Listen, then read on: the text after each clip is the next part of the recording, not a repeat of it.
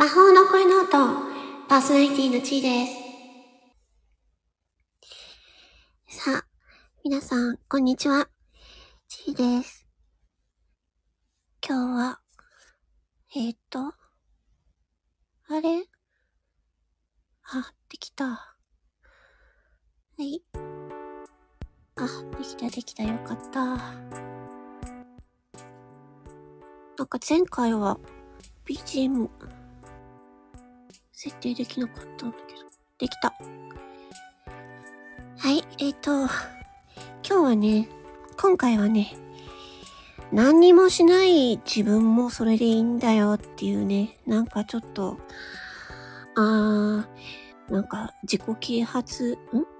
違うなぁ。うーん、なんか、あの人、な、誰だっけ？人、人間、人間だものって言ってる人みたいな風なことを言ってますけど、自分、私はこれは自分のためにも言いたいと思います。何もしてないあなたでもいいんだよっていう話です。はい。で、私はこれをね、お片付けをしながらね、話します。はい。えっとね、まずこれ、そうだ？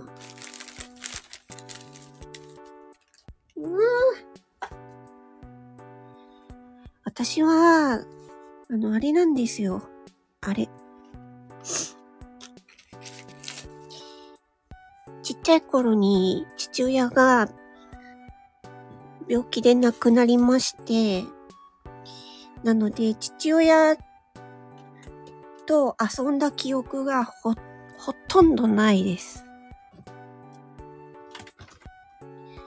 なので、お父さんっていうのがわからないです、私は。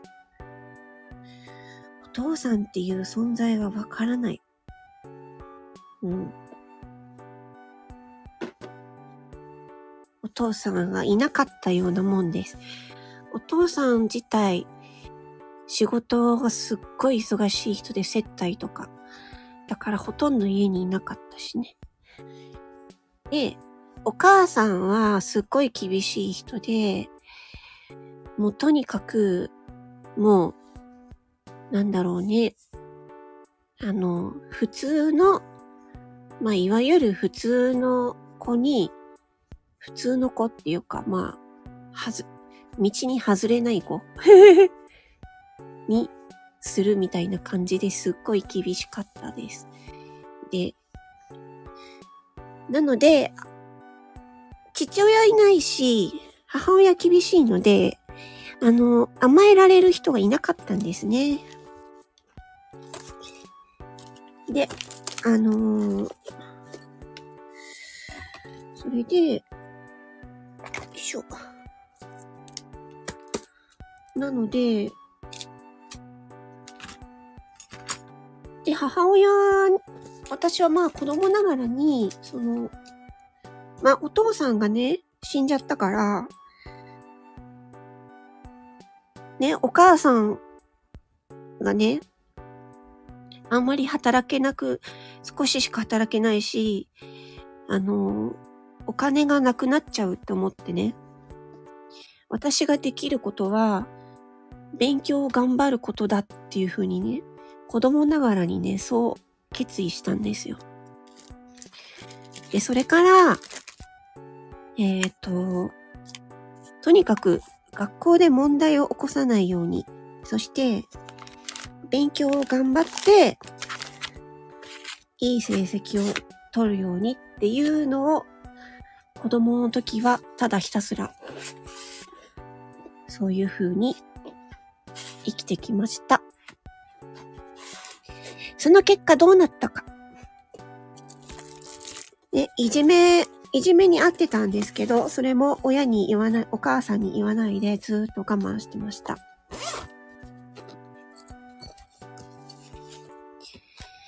その結果どうなったか。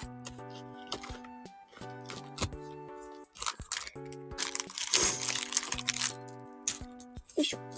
自分を押し殺して、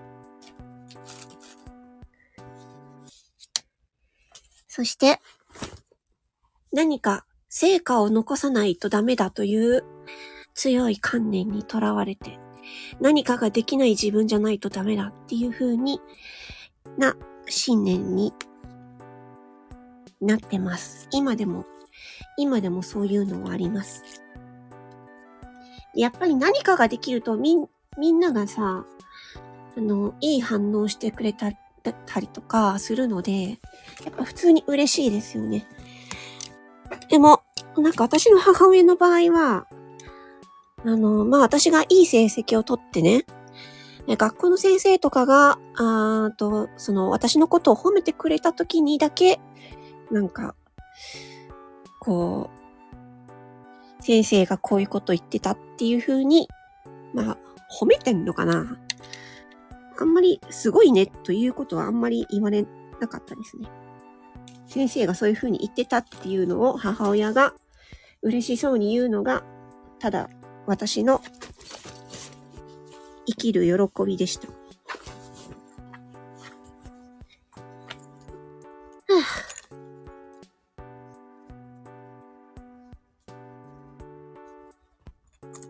そんな感じ。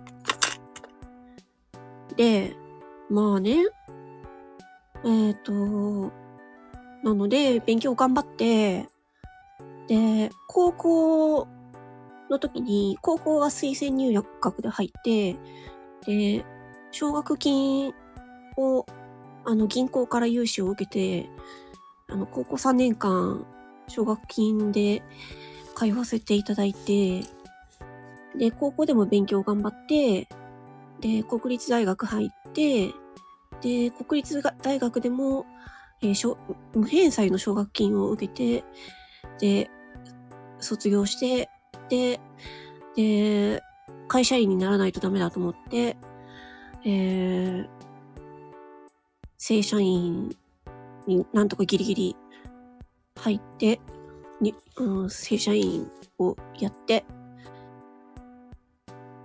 っていう風になったんですけど、にじ、うんと、その仕事をしているうちに、お母さんから、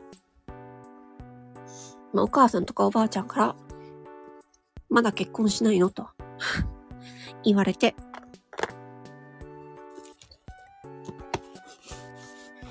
で、私がうつ病になっちゃって、お母さんは、あなたはかわいそうな子、娘だと言って、不幸せな娘だと言ってお母さんは泣きました。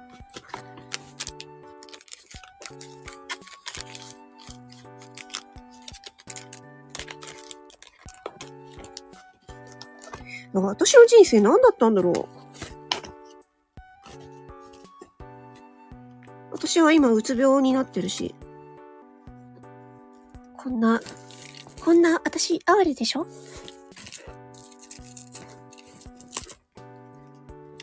なので、何かができないといけないっていう観念にとらわれすぎてるんですね。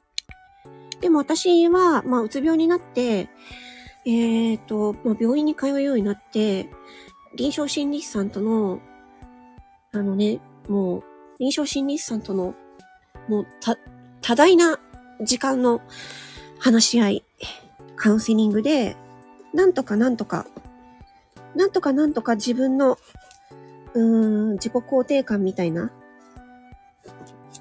やつを少しずつ少しずつ上げてるところです。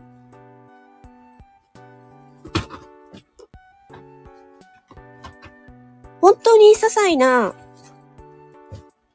別にね、お金ももらえ、別にそれをやったところでお金ももらえないし、ね、普通の人は普通にできることなんだけど、それを臨床心理士さんに言うと、拍手して褒めてくれるんですよ、すっごく。で、私は、それは、あの、普通の人は別に当然やってることだから、そのマイナス、自分にとってマイナスのことができる、できただけであって、全然すごくないと思ってるんですけど、それでも、臨床心理士さんは、すっごい、すごいねって言って褒めてくれるんです。だから、本当はそれって、お母さんに、お母さんが してくれるはずだったことなんですよ。で、あとは、何かができなくても、何かができなくても、その、寄り添ってくれるっていう、ま、まさに臨床心理士さんがそういう、私の、かつて私のお母さんがしてくれなかったことを、あの、してくれているっていう感じなんです。うん。だからこのスタンド FM の中でも、何か成果を出さないとっていう風にな人もいると思うんですけど、別にね、成果出さなくたっていいんですよ。うん。まあ、こんなこと言うとあれですけど。別に成果を、何か成果を出したい人は頑張ればいいし、私みたいに、成果出したい、出し、出したいのかな？わかんないけど、うん、なんか、よくわかんないけど、自分を解放したいとかね、自分が思ってることを話したいとか、別にそれを、ここに、うん、投稿することで何かお金が入るわけでもないし、ね、あの、なんかその SPP とかの称号を得られるわけでもないし、それ、別にその、そういう成果が、あの、なくてもやっているっていう方々はいっぱいいるわけで、ね。だから、そういう、なんていうのかな。私はその根性論が好きじゃないんですよね。こ根性論、私、その、根性論をやって壊れた人なんで、だから根性論が好きじゃないですね。なので根性論を押し付けないでほしいです。根性論はもうもう古いです。なので、私に頑張れ頑張れっていうのは、ちょっとね、合わない。もうすごい頑張ってるもんだって自分。普通の人より。健常者より。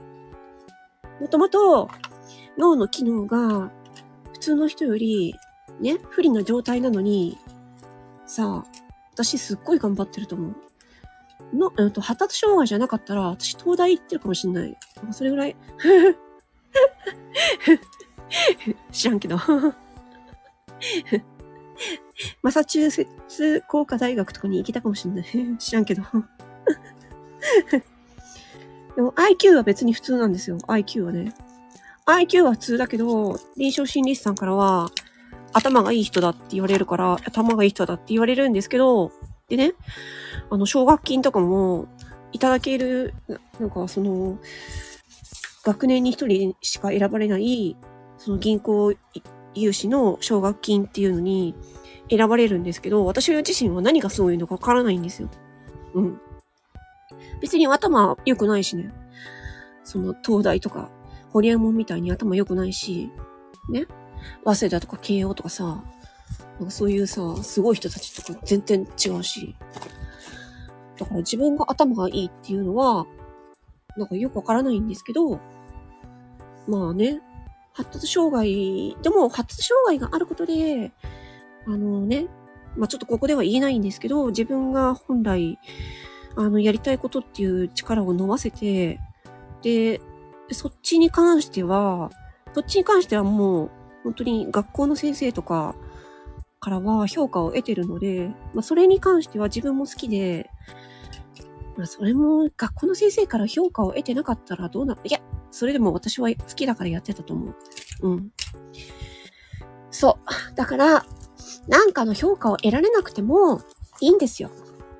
自分が好きなことを、自分が好きなことをやっていれば、自分が好きなことをできなくてもね、私みたいに、私はね、自分の好きなことね、まあ、まあ今はできてる方なのかな。でもね、最近本当に体調悪くて、本当に、あの、寝てばっかなんですけど、もう本当にだるいから。で、今、もう寝るのに飽きて、もう一生懸命、もうししんどいけど、片付けしてるんですよ。うん。はあ、だから、あの、仕事ができなくても、何もできなくても、いいんですよ。うん。すごい。だ、何かができるからすごいんじゃないんですよ。うん。私はそうやって自分に言いながら過ごしてますよ。